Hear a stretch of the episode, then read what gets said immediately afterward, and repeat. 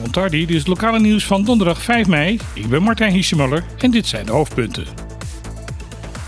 Gisteravond in Curaçao, net voor het begin van de voetbalwedstrijd, een van de deelnemende spelers neergeschoten. Het voorval vond plaats in de catacombe van het STK-stadion, vlakbij de kleedkamers van de spelers. De schoten waren goed te horen op de tribunes, waardoor daar mensen in paniek proberen een goed heenkomen te vinden. Het zwaargewonde slachtoffer is zo snel mogelijk naar het ziekenhuis overgebracht, waar hij laat op de avond aan zijn verwonding is overleden. De dader is nog voortvluchtig. Omdat op Curaçao geweld op en rond voetbalvelden een groot probleem is, wil minister van Justitie, Shalton Hato, vandaag met de voetbalbond om tafel gaan zitten. Hij wil er alles aan doen om de situatie rondom de voetbalvelden weer veiliger te maken. Ouders die in Europees Nederland gedupeerd zijn geraakt door de kinderopvangtoeslagaffaire en nu in Caribisch Nederland wonen, kunnen binnenkort bij de Belastingdienst Caribisch Nederland terecht voor compensatie, hulp en ondersteuning. Tussen 2005 en 2019 is door de Belastingdienst Nederland bij ongeveer 30.000 ouders onterecht de kindertoeslag stopgezet en in veel gevallen is de betaalde toeslag zelfs teruggevorderd. Veel ouders zijn daardoor in ernstige financiële problemen gekomen.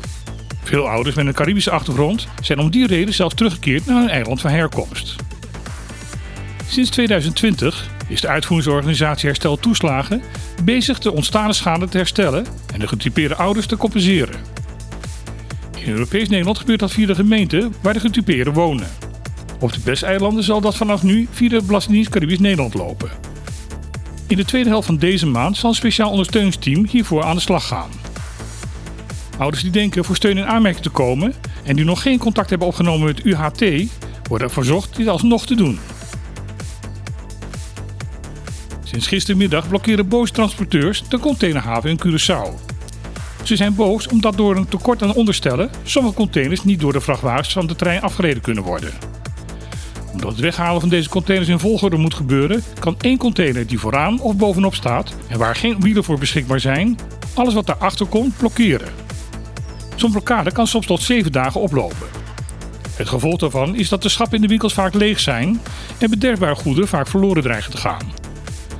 Omdat de meeste goederen voor Bonaire via Curaçao binnenkomen, heeft deze situatie ook gevolgen voor ons eiland.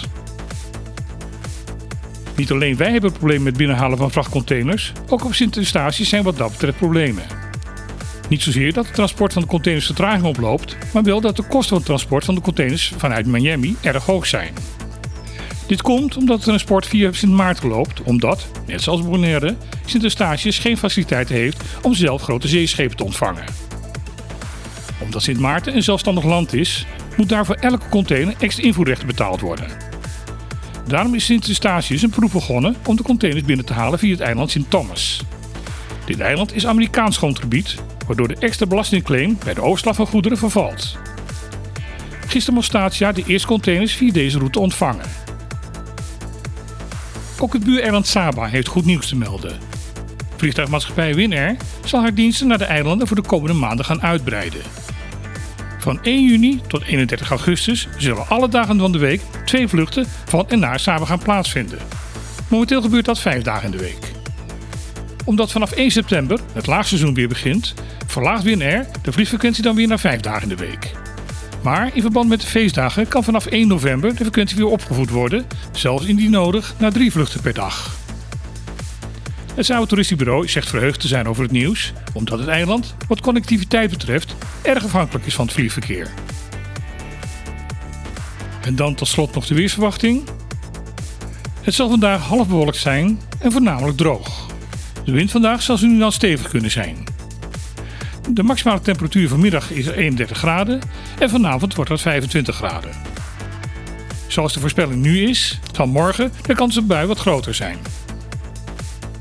Dit was het lokale nieuws van vandaag. Wens u een hele fijne dag en graag tot de volgende keer.